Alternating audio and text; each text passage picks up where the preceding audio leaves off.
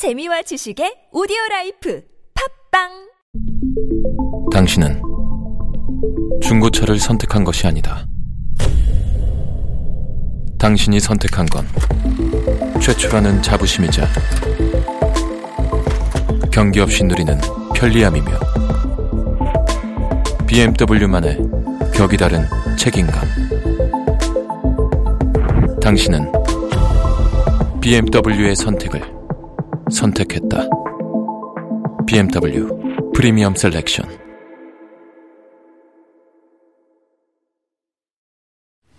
청취자 여러분 안녕하십니까? 1월 31일 화요일 KBS 뉴스입니다.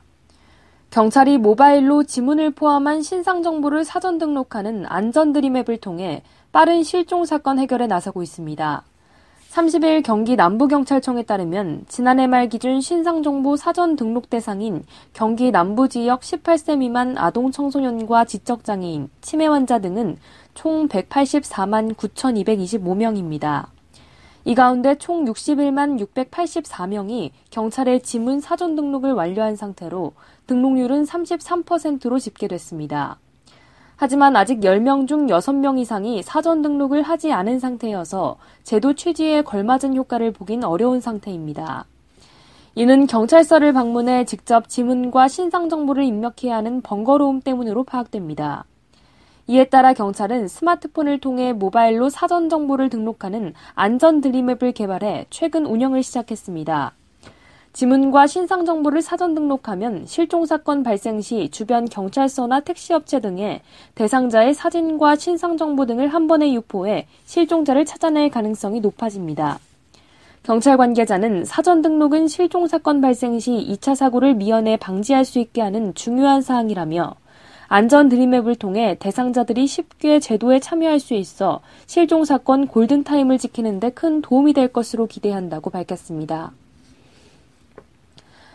인천시는 이동이 불편한 장애인이 가족, 친구들과 자유롭게 여행할 수 있도록 차량을 무상으로 제공하는 떠나자 장애인 가족 공감 여행을 실시한다고 30일 밝혔습니다.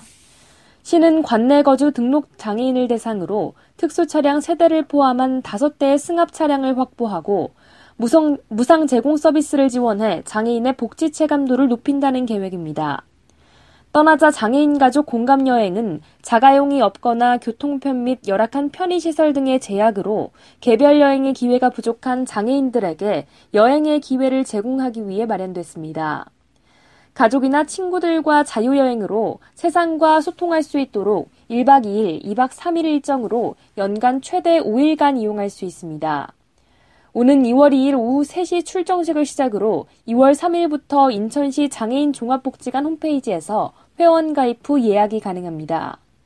시는 장애인 가족 돌봄 휴식 지원 사업으로 장애인과 가족 등 1,095명에게 테마 여행을 제공한 결과 참가자들의 높은 만족도와 성원이 있어 개별 여행으로 확대 추진하게 됐다고 설명했습니다.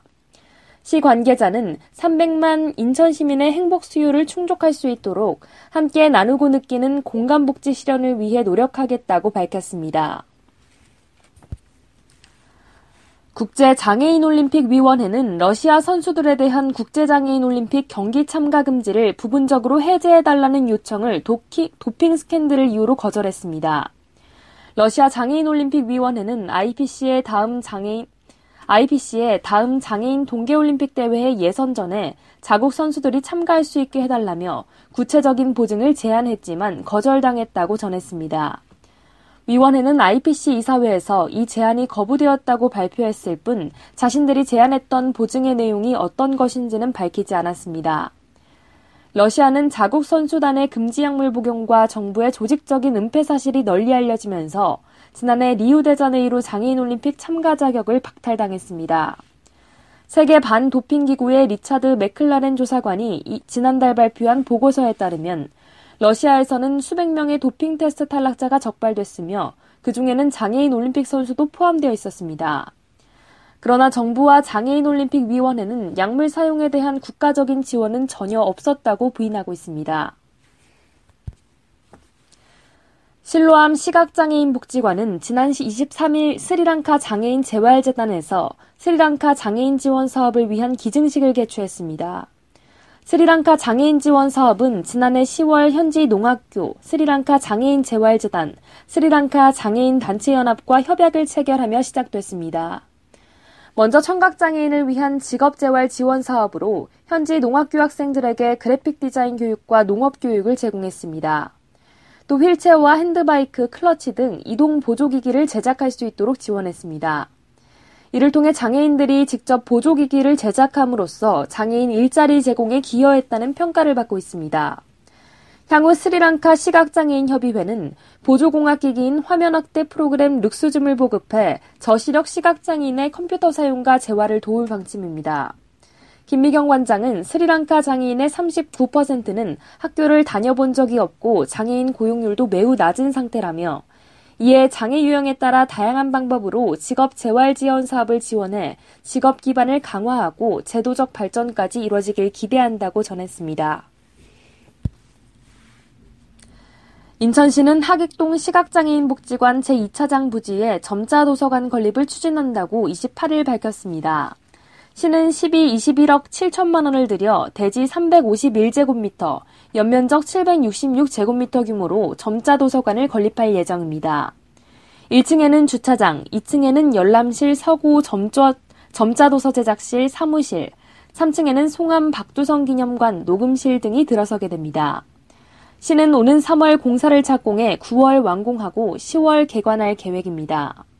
시 관계자는 맞춤형 전문 도서관 건립으로 시각장애인의 수건 사업을 해결하고 문자 활용 능력을 높일 수 있을 것이라고 기대했습니다. 중증 장애인들이 직업 재활을 하며 제품을 만드는 사업장은 전국적으로 500곳 가까이 됩니다. 주로 공공기관에 납품을 하는데 품질 면에선 조금 떨어지는 게 아닌가 하는 생각을 하기 쉬운데요. 고품질 제품과 서비스로 인정받는 제주 지역 장애인 사업장을 KBS 윤지연 기자가 다녀왔습니다. 충북 충주시가 장애인 일자리 지원 사업을 확대 추진합니다.